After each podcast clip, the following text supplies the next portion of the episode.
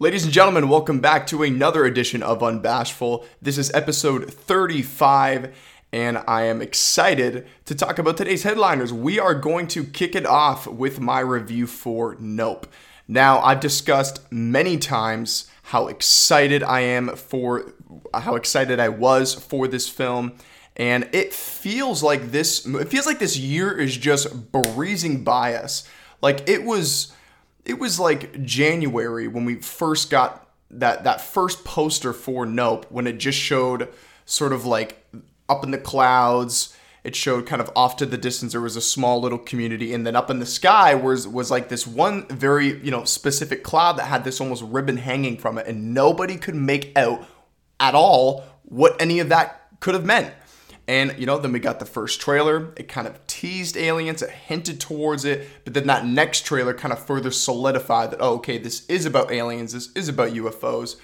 And there was a lot of discussion going into this film in regards to what's going to be the big plot twist that we're used to, right? Because while Jordan Peele has only made two films now, three, including Nope, there was very significant plot twists in both of those films. If not plot twists, maybe there was um, some kind of sudden, you know, unexpected moment that usually would happen in the third act. And I don't think the plot twist was as maybe groundbreaking in this film, but it was certainly unique and I think it was very smart. Now, I'm not, before we move forward, I will not talk about spoilers. This will be a spoiler free review because by the time this podcast go up, it's only going to be a day after the film releases internationally. So I know not enough people have probably had the time uh, to actually get out there and see the film. So I'm going to be speaking very vague. So if you have seen the film, you'll know what I'm referring to, but I won't be going into detail about, you know, some of the key plot points. But in regards to the plot twist, right? As I mentioned, nothing earth-shattering, but I did like it. Now, a lot of people are kind of underwhelmed with it. And I respect that. If that's your opinion, I totally respect it. But for me personally, I thought it was very unique compared to other, let's just say, alien genre films. Okay, that's all I'm gonna say. Um, there was a lot of comparisons to Jaws,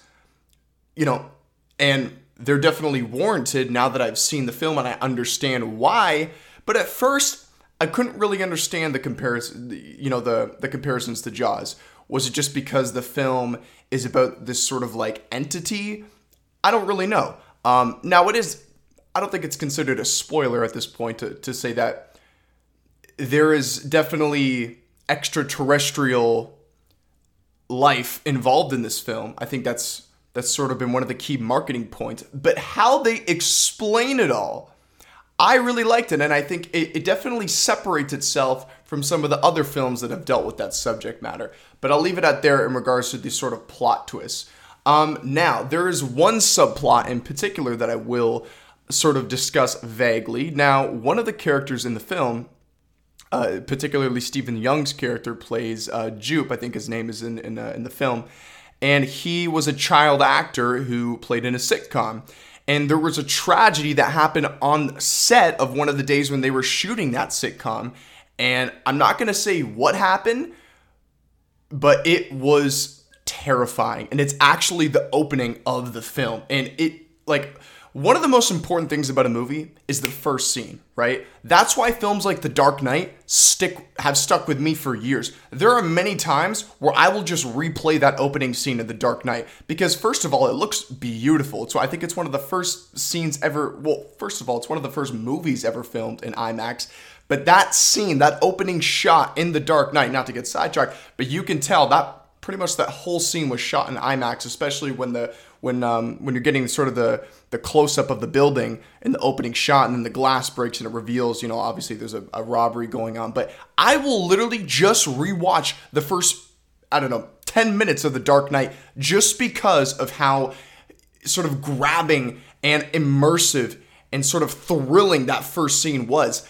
And I I experience a lot of those same kind of feelings with this film. Not as strong, but the first scene it, kind of lets you know like okay, what's what's going on here and it definitely builds up the excitement. And they constantly go back to this tragedy because it, it, definitely allows for a lot of character insight, especially into Steven Yeun's character. You can definitely tr- you can definitely tell that he's dealing with some tragedy. Um, but as I mentioned, I won't go into the spoilers as as for what happened during this tragedy. But it did have to do with the sitcom, and it did have to do with Steven Yeun's character being a child actor at that time. And then I think probably as a result of what happened, I think he probably stepped away from acting and then he's sort of pursuing this other form of entertainment and he owns this sort of theme park and he runs it with his family. And yeah, I, will stop it there. Um, but overall, what, what are my sort of general thoughts? You know, did it live up to the hype? And I definitely think it did. I love this film. And I, I can definitely tell I'm going to enjoy it a lot more on my second viewing.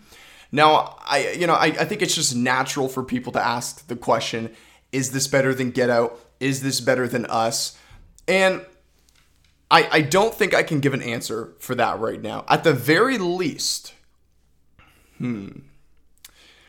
See, I, I I'm just trying to ask myself that question right now, and it's it's definitely a tough answer because I don't think this was the scariest film. In fact, I watched Jeremy Jahns review for this, and he said that he would not consider this a horror film. And after watching it, I certainly agree. There are scenes of, you know, intensity and tension, and they definitely, you know, have you on the edge of your seat. But it's it's it's it's more of that kind of feeling you get when you watch a thriller compared to genuinely being scared when you watch a horror film like let's I don't know, let's say The Conjuring for example.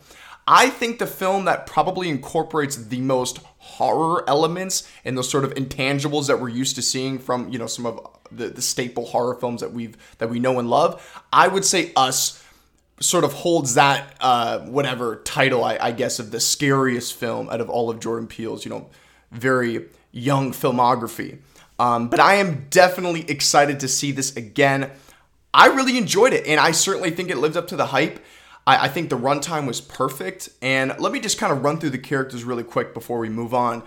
Uh, Daniel Kaluuya, of course, he was the star of Get Out. I think that film benefited both Jordan Peele as a filmmaker because everybody kind of knew him just for his comedy sketches with uh, with with his with his best friend. I, I can't remember his name. You know, from, from the Key and Peele sketches, everybody knew him from that, but nobody really knew, at least not myself, nobody really knew that he was an astute filmmaker. And that film kind of really let the world know that we have a brilliant filmmaker on our hands. And he continues to, I think, improve with each one of his films that he's made.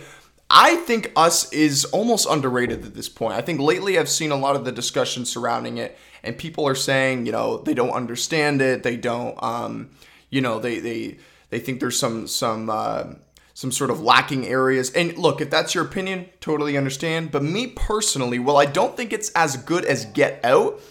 I loved it. I still loved Us. And like I said, I think it's probably the scariest film that he's made thus far.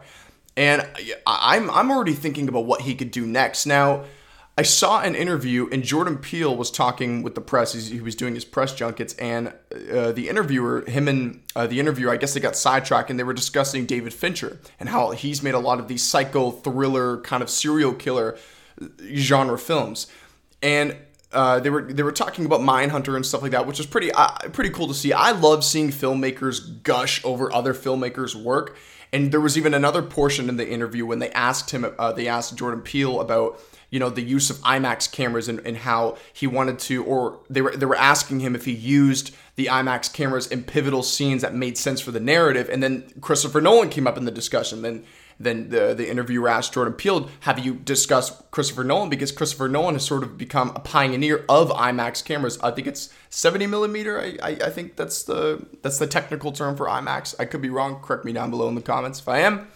And once again, Jordan Peele and the interviewer were just kind of fanboying over, you know, how magnificent Christopher Nolan is as a filmmaker. And we're going to discuss Christopher Nolan in the next headliner. So stay tuned for that. But getting back to sort of the discussion here, I think Jordan Peele, I don't even know where I was going. I went off on a tangent there. But overall, I really enjoyed this film. I really loved Nope. And I think you guys should definitely check it out. I think so far he's three for three, and this is another W for him. But let me know in the comments below. Were you satisfied with the ending? Oh, yeah. that that's where I was going. I I I, don't want to cut this too short. The characters, Daniel Kaluuya. As I mentioned in the beginning, that was a breakout role for him, and I think that was a breakout role, not role, but that was a breakout sort of, you know, project for Jordan Peele. So I think inevitably they're going to want to work again, right? We see this with a lot of filmmakers like Martin Scorsese or, um, you know, even David Fincher, even you know. Uh, who are some other you know great filmmakers. Every time i'm trying to like think of somebody i just draw a blank. But you know suffice it to say we've seen filmmakers make a lot of movies with recurring act christopher nolan's an example that with Cillian murphy and oppenheimer which we're going to talk about next. A lot of these filmmakers it's almost like a business relationship. If they feel like they work well together they're going to want to work together more often. Of course you know things line schedules and you know etc um, but I think we just have another case of that with Jordan Peele and Daniel Kaluuya, and I think we're going to see this relationship continue for a long time. I think we're definitely going to see them, you know, pair along and tag along in other films. So, in Daniel Kaluuya's character, he's a lot more sort of um, reserved. Uh, I would definitely say he's more introverted, but you can also tell there's reasons to that because at the be- at the very beginning of the film, his father dies, and his father dies. Okay, well, I won't say why. Um, but it, yeah, it very much has to do with the plot, you know, involving the aliens and stuff like that. And it's not a spoiler. You know in the trailer that his father dies, but he's definitely dealing with that trauma. And you could tell he's kind of holding the weight of not only does he have to, you know, grieve the pain and, and, and sort of grieve the loss of his father, but now he's left to essentially be the sole proprietor of this business that his father and his his whole generation of his family has built from the ground up. So you could tell he's got to deal with the weight of that, and then also he has this ongoing threat with, with something in the sky. And then his sister, on the other hand, is is more sort of the heartbeat and sort of like the life of the film. She breathes more energy, so that has that nice sort of offset and that that sort of juxtapose juxtap. I think I fucked up that word, but you know, basically what I'm trying to say is there's that nice sort of balance um, compared to both characters. But I love them, and I really like the Angel character. Uh, from that he's sort of like the camera installer and you could tell he's sort of getting the hint as to like why are you guys installing cameras on your roof and why do you want them pointed up to the sky so he kind of keys in quickly like okay there's some so you know we're definitely trying to catch some aliens here so i liked him i think he similar to Keke palmer's character i think he breathed a lot of he was definitely more of the sort of you know uh the the comedy aspects of the film. I think that sort of started with him, and uh, you know, I think he's a pretty likable character. And everybody else was great. There was one character that had a a very short um, sort of uh, role, a very minimal role, and I was pretty surprised. And I had no idea she was going to be in the film. It's the uh, I, I think the actress's name in real life is uh, Barbie something, but she plays in Euphoria uh, she's one of the main characters in Euphoria, and she had a very, very short uh, role in this film. And it's not really a spoiler because it, she really didn't add anything to the narrative per se, but it was nice to see her. Um, I guess that was kind of a spoiler. I, I do apologize. And now that I'm really kind of sitting here thinking about it, um, I guess you could consider that a spoiler. But honestly, if if if you've seen the film, you know what I'm talking about. She's literally in it for like five minutes, and I I don't even I don't even want to call it a cameo because oftentimes cameos actually contribute to the narrative. She's just kind of there. If you've seen the film, you know what I mean. But, anyways, I will cut it off there. Let me know if you've seen Nope. Like I said, I really loved it. Did you love it? Were you kind of lukewarm or did you not enjoy it? Let me know in the comments below. So, if you've watched my previous podcast, you know that my most anticipated film of next year, 2023, is Christopher Nolan's next film, Oppenheimer. Of course, if you don't know, it's basically a biopic about the man that created the atomic bomb that they've dropped in uh, Japan, in I think it was Japan in uh, World War II, 1945. And I don't know what it is, but just something, there's just something so intriguing about that story. And I, obviously I've seen all of his films, so I can kind of get a general idea in my head of how the film's to look, or at least the potential of how it's to look. Now, of course, you know, you never know with Christopher Nolan. He's just an absolute genius when it comes to filmmaking, not the fan. Actually, fucking, I'll, I'll, I'll, fanboy over him. I fucking love Christopher Nolan. He's one of my favorite filmmakers, if not my favorite filmmaker working today. And you know what? I actually think Tenet was a pleasant surprise. I was really, really excited for it. Sure, wasn't as good as, you know, The Dark Knight or you know even Inception. Um, but I actually really really enjoyed it. I I, I think the performances were were great. Um, I, I I really did like the sort of twist with the sort of spy espionage sort of. At first, it was a little bit confusing to understand, but then you know when you sort of rewatch it and, and sort of kind of look over look it over again analyze it from a different perspective. That's the thing about rewatches. They can really kind of change things with how you watch films. There's films i've watched that i absolutely hated on my first viewing and on my second viewing i looked at it from a different point of view and then i just found this newfound appreciation for them and then I, I, they ended up being one of my favorite films of all time. Um, i can't even think of an example off the top of my head but i'm sure a lot of you can probably relate to that. Um, but yes oppenheimer. So I, I I know they're filming this, but I did not expect to see anything for this till early next year. And I saw Nope yesterday. I saw, I saw it on Friday, and a, a couple of my friends went to go see it on Thursday night, like at midnight. And I got a text from one of them saying, actually from both of them, because two of them are brothers. I got a text from them saying that, dude, they just dropped a short but sweet teaser for Oppenheimer. And I I immediately, of course, was like excited, but I immediately was almost disappointed because I had heard zero announcement that there was going to be any any sort of trailer teaser for Oppenheimer. So once I heard that, I, I figured, oh well, they saw the film in IMAX. They it was on opening night for Nope. My impression was it was just going to be exclusive to those who saw Nope opening night, almost like as as a kind of nice little like present, like you're seeing the film in IMAX. We got this other film in IMAX because, of course, it's Universal. We have this other film in IMAX coming next year. If you see the film early, if you see the film right at midnight on Thursday night, we're going to give you a short little sneak peek. Now, I was wrong. Thank thank God I was. And they actually did show the teaser for the film when I saw it yesterday. And holy fuck, I cannot wait for this film. Now, I, I couldn't wait. I looked it up on YouTube. I watched some shitty TikTok quality of it, and I was still blown away. But seeing it was, it was only like 30 seconds. There was a, you know some narration from some other characters. I think I picked up Gary Oldman's voice. I think I even heard Robert Downey Jr.'s voice.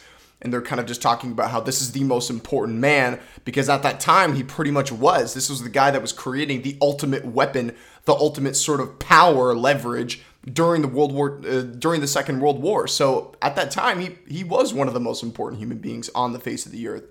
He was cultivating this, you know, this this this mass weapon that could kill millions of people.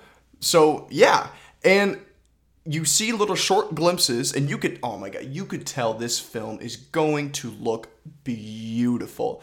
Now, you know, I've speculated how you know could they, you know, could Christopher Nolan find some legal way to actually drop an atomic bomb. I don't think we're actually going to see that just for, you know, obviously liability reasons. I think safety reasons, I mean, liability, safety kind of fall under the same, you know, umbrella. But I, I just don't think we're going to see it. However, I think they're just still going to pull off some kind of explosion. And then I'm sure in post production, they'll kind of amplify it to make it look like a nuclear bomb went off. But I am, I, I am just so excited. And we see first we're introduced to kind of like shots of you know almost like the flames building the sort of mushroom cloud sort of you know developing right before our eyes. And then through that we see shots. We see the first shot of kind of like j. Robert oppenheimer's sort of infamous hat that he's you know that he by the way this is obviously you know a, a real person. I, I, mentioned this is a biopic but i just want to be clear this is obviously based off a true story. If that wasn't clear enough already we see shots of his hat of sort of the kind of equipment that he wears and then we see one final shot. It looks like he's he's he's walking with sort of like the press following him, trying to trying to get him to you know you know say a quote or something like that. Um, and then that that's it. That's all we see. And Cillian Murphy, I'm a huge fan of Cillian Murphy. Now, of course, as I mentioned with Daniel Kaluuya, this is an actor, and it, this is an actor director combo we've seen many many times. However, it's kind of interesting because every time Cillian Murphy has worked with Christopher Nolan, it's been in a pivotal role but a supporting role at the same time. Dunkirk, he played. I think I think um, they they talked about in the screenplay how he didn't even have a name. You know, they identified him as I think it was like the the broken or like the lost soldier or, or soldier or something like that. And then, of course, he was Inception. He had a very, very key role in that film. And then he was also, of course, in uh, Batman Begins. He played Scarecrow. And then he had a very short role, once again, as Scarecrow in The Dark Knight. Um, and I actually, he was even in The Dark Knight Rises for another, I think it was even less than he was in uh, The Dark Knight. So he's worked with Christopher Nolan on like five movies. Um, but now he's at the forefront and i think this is the first time he's been in a lead role for a film in, in quite a few years obviously he did peaky blinders but i'm talking about you know feature films not television shows um, and i'm just to run through the cast here but yeah that teaser i almost wish my friends didn't tell me about it because once i watched that teaser on youtube it almost deflated all of my excitement for nope because you know and don't get me wrong i was still excited for nope and obviously i just talked about how you know how much i love the film um, but I, it almost drained my immediate, you know, excitement for the film because I was just like, oh my god, this just looks 10 times better. Now, look, I'll be honest with you. I know I'm being reactionary. I know this film could be terrible, but I don't give a fuck. I am so excited for it. And let me just run through the cast. This cast, I mean, this film must, the budget must be $300 million. This is some amazing talent. Of course, starting off with Cillian Murphy as J. Robert Oppenheimer. Then we got Robert Downey Jr., who's playing Lewis Strauss. Then we got Matt Damon, who's playing Leslie Groves Jr. And then we have Emily Blunt playing uh, J. Robert Oppenheimer's wife, Kitty Oppenheimer. Then we have Florence Pugh, who's apparently playing uh, some sort of head of a communist party, who who also was the uh, sort of like uh, J. Robert Oppenheimer's like like mistress, like they had like an affair with each other. So that'll be pretty interesting. Then we have Josh Hartnett, who I haven't seen in a while. He's going to be playing uh, Ernest Lawrence. Now, the rest of these actors, I couldn't figure out what roles they're playing, except for one of them, Scott Grimes, who's a, who's a playing it says a member of the council. Then we have Benny Safdie, who's you know to be determined. Uh, Gary Oldman, Jack Quaid, who's who's of course one of the breakout actors from The Boys. I'm particularly not a fan of The Boys, but I obviously understand that that film is, or that show rather, has developed you know a, a huge following. Um, and I, I did watch the first episode and I liked him in that. Uh, Kenneth Branagh, who, we, who we've of course seen in a couple of Christopher Nolan's films like Tenet and Dunkirk. Uh, by the way, I think Dunkirk, out of all of Christopher Nolan's films, I think Dunkirk is actually one of the one of the slept on films, one of the underrated films, to be quite honest with you. Uh, then we have uh, Aldo Alden, I think his name is uh, Ein Einreich. I can't pronounce his name. He played uh, he played in the Han Solo film. Of course, he played Han Solo. And I actually just watched a film the other day that starred him in a, in a supporting role. I think it was called Hail Caesar. It's a film that's directed by the Coen brothers. And it's pretty much it's it's, it's about Hollywood. It's about an, an actor who goes missing while while they're shooting a film. You guys should actually check it out. It's pretty good. Let me know in the comments if you've seen it. It's about George Clooney, who's an actor in this sort of gladiator film, and one of the extras, uh, basically like drug him, and they kidnap him and they take him off to this sort of like uh, beach house, and it's just this this really kind of weird plot, but pretty interesting. And then one of the characters in this you know film is an actor, and it's that actor is played by this actor Aldo uh, Einreich. I can't pronounce his name, and he plays a sort of like hillbilly kind of western actor, and I actually liked him in that. So I'm curious to kind of I, I want to watch more of his films leading up to this because I think he's actually a, pretty good performer. And then we have Dane DeHaan, who's a really good actor. I loved him in Chronicle, and you know what? I even kind of liked him as Harry Osborn in The Amazing Spider-Man 2 for his you know short role. But I think he's a really really good actor. And then I think that's all I got. That's pretty much yeah. That's pretty much the only actors I could find on IMDb. But yes, Oppenheimer. I cannot wait for this film. I am I don't give a fuck if I'm getting ahead of myself. I'm calling it right now. You, we can go back to this moment next year. Oppenheimer will be the best film of 2023. I I'm calling it right now. I'm gonna look like a jackass if the film completely flops. I will stand on my two feet. I don't care. I'm saying it with dignity. I'm saying it with conviction. I think this film will be amazing and will be a complete masterpiece. I don't give a fuck if I sound reactionary. I'm excited. If you guys are too, let me know what you think. Have you seen this uh, teaser? You know, I don't know if they're gonna release it on YouTube. I gotta burp. Sorry. coffee burp. Um, I don't know if they're gonna release this film or the not film.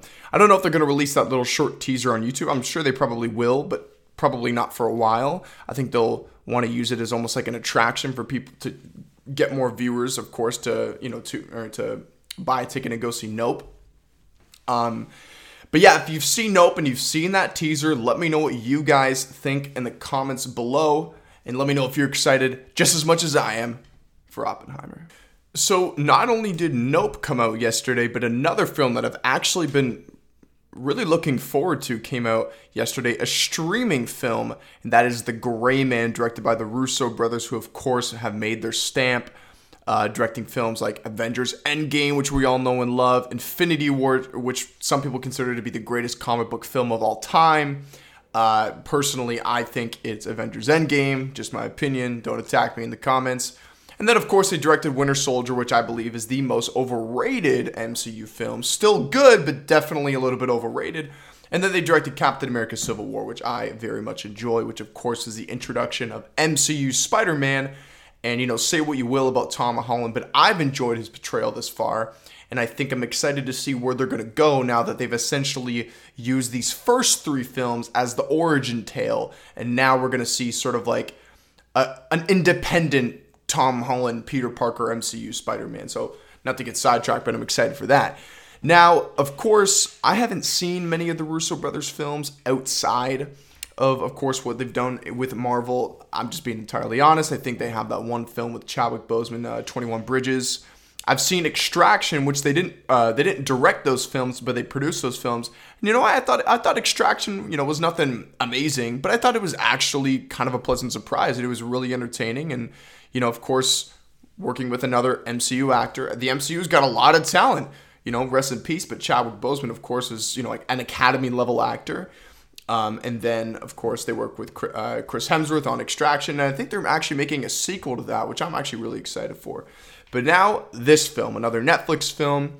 Uh, now, I think you guys know sort of my opinion. I'm not the biggest fan of a lot of the Netflix exclusive films, but I was very, very excited for this. Just obviously the talented directors, the dynamic duo, the brothers, the Russos, and Ryan Gosling, who's one of my favorite actors working today, and Chris Evans. I think I was excited to see Chris Evans in sort of a more, you know, uh, antagonist role. I don't think we've ever really seen him in that, at least not not in anything that I've seen. Um, the only movies I've seen Chris Evans in is, of course, you know, everything in the MCU, uh, Fantastic Four, um, he did that one film.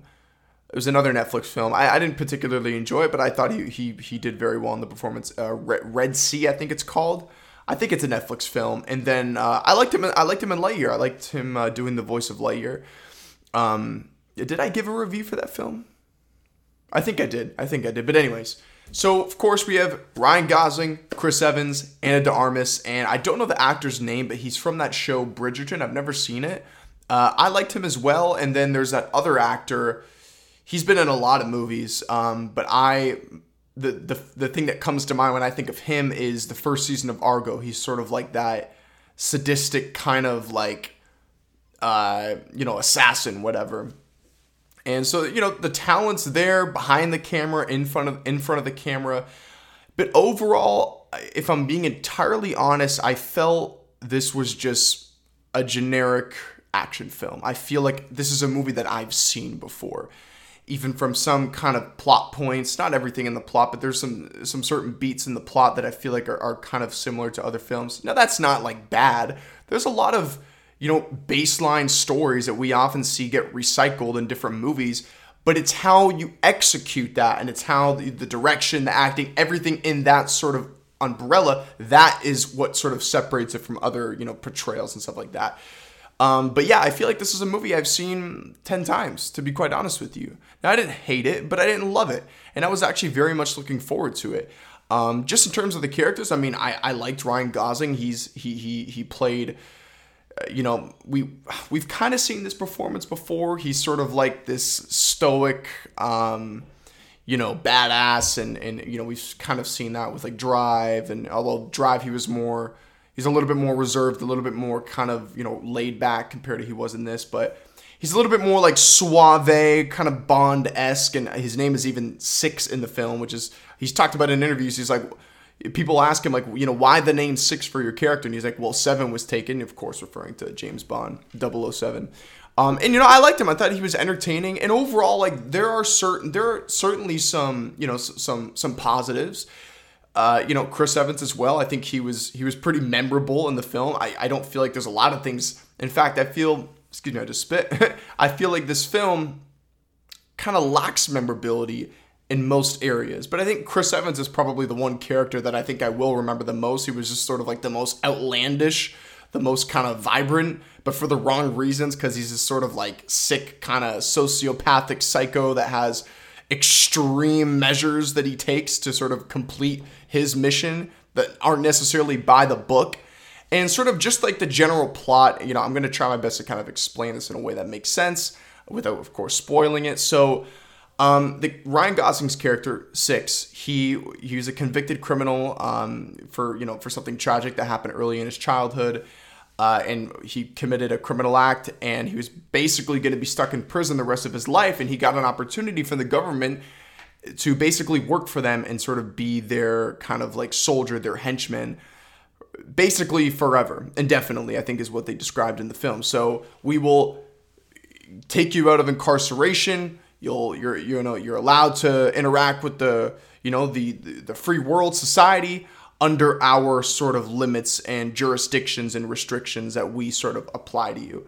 And he's basically under contract with them forever. So he has to be basically a mercenary for the government and kill whoever they ask. He can't blink, he can't object. That's sort of his job.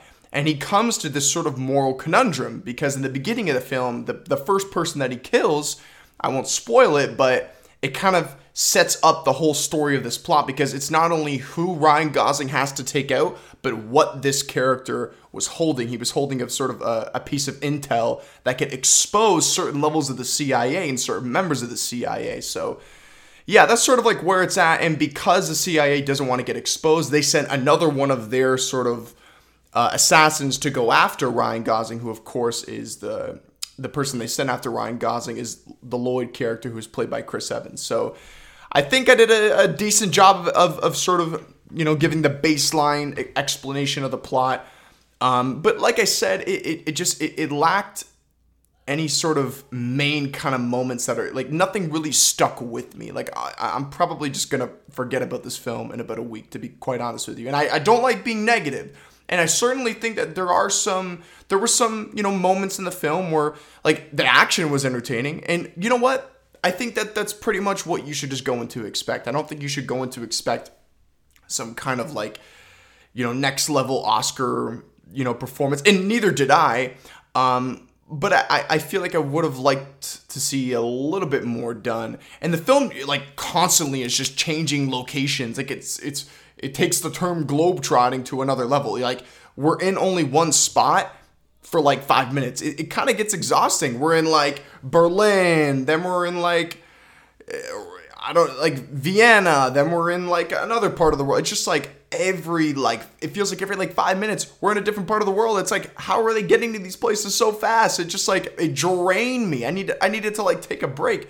In fact, when I was actually watching this film, I only watched the first half because I watched it as soon as I got home from watching Nope yesterday because I knew I was going to do this podcast today, so I wanted to obviously be prepared.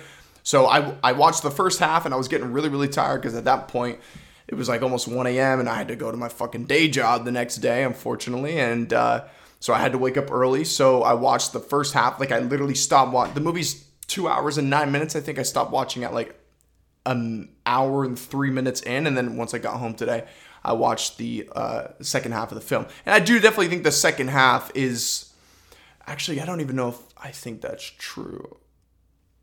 Yeah, yeah, I, I guess I would say the second half of the film is probably the best. Uh, and there is a, a, pretty cool, you know, fight scene in in the in the climax with Ryan that has to do with Ryan Gosling and uh, Chris Evans. So you know, I, I, definitely enjoyed that. So like I said, it's not terrible, it's not bad.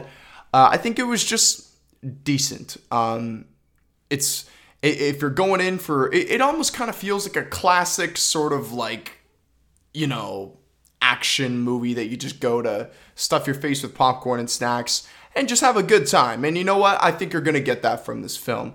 Did I love it? No. Is it worth a watch? Yeah, it's worth a watch. And you know, it's it's I'd say it's better than some of the last few Netflix films that I've seen. Uh, not the shit on Netflix or anything like that. I don't think like obviously when I say like I'm not a big fan of all of Netflix's films, I can still recognize that they've made Marriage Story.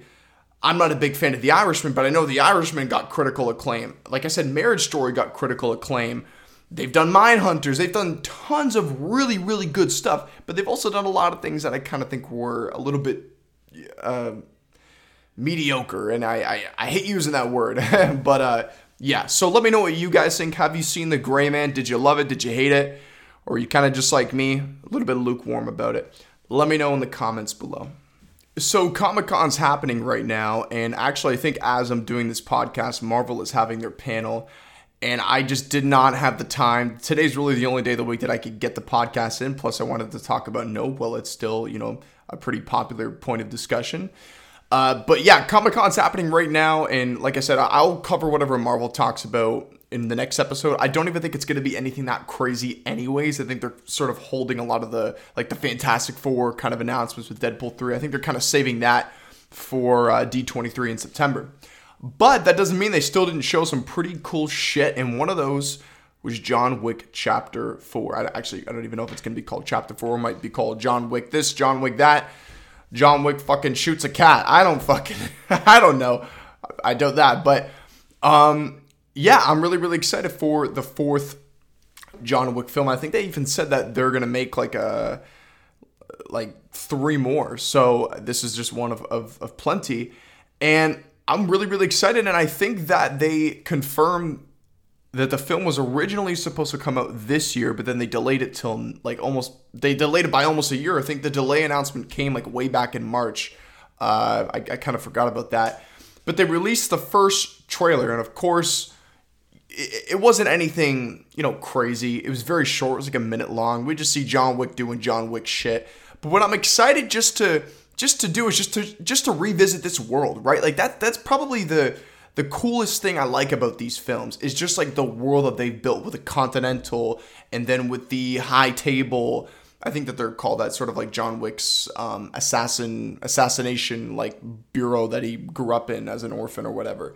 Um, I'm just really excited to revisit this world, and I think the third film left us on a crazy cliffhanger with John Wick and Laurence Fishburne and I'm just really, really excited to see where this goes. Now, what do I think could happen sort of with this film? Um, it, it's hard to say because now that we know that there's like three other films coming, it, it, it kind of makes me think that nothing, you know, significant is, is going to happen within the world of, of you know I mean I mean I'm sure something within the main story but I think to the whole sort of Wickverse if if someone hasn't said that already I coined it give me credit. I'm gonna call it right now the Wickverse. I, I, I think we'll definitely see something happen that will contribute to a fifth film and then so on and so forth to a sixth film and whatnot.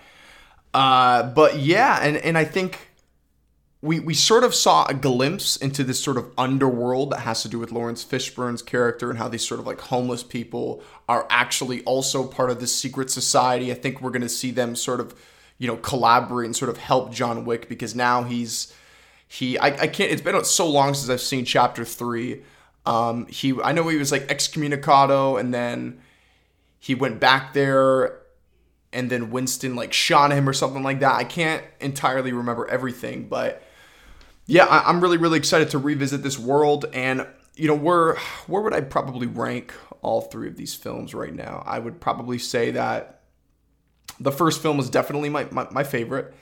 Um, and then I would say the third film is my second favorite, and I think the second film is probably my third favorite, my, my least favorite. But I, I you know I, I, still enjoy the second film.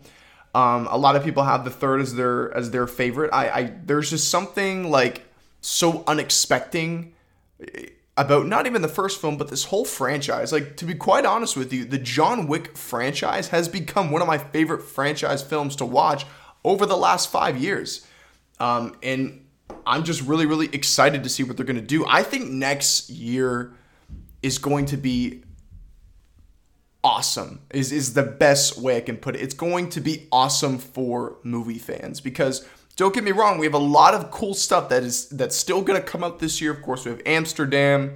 Uh, I think Killers of the Flower Moon, which is Martin Scorsese's next film. I think that is still slated to come out this year. Then we have um, uh, David Fincher's next film, which is of course is supposed to still come out this year in Killers. And then we have Babylon. So we have uh, Bullet Train next month, which I'm very very excited for. That comes out in a couple of weeks. So there's still a lot to be excited for for this year.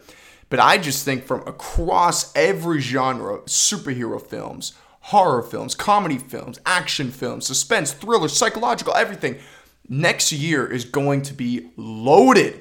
And I cannot wait. And this is just one film amongst many that I'm very, very excited for. All right, guys, that's probably going to cut it short today. A little bit of a shorter episode compared to last episode, which is a little over an hour long, but let me know what you guys think. If you stuck around this long, I want to thank you for visiting my channel. And if you're new here, please subscribe. I still am a very young podcast. I'm grinding, trying to grow this thing. I have big, ambitious goals, and I'm going to work my ass off to achieve them. And if you guys want to join me for the ride, I would love to have you over here. So, I want to thank you for watching. Have a great night. I wish you all good health, happiness, and everything in between. Have a good one.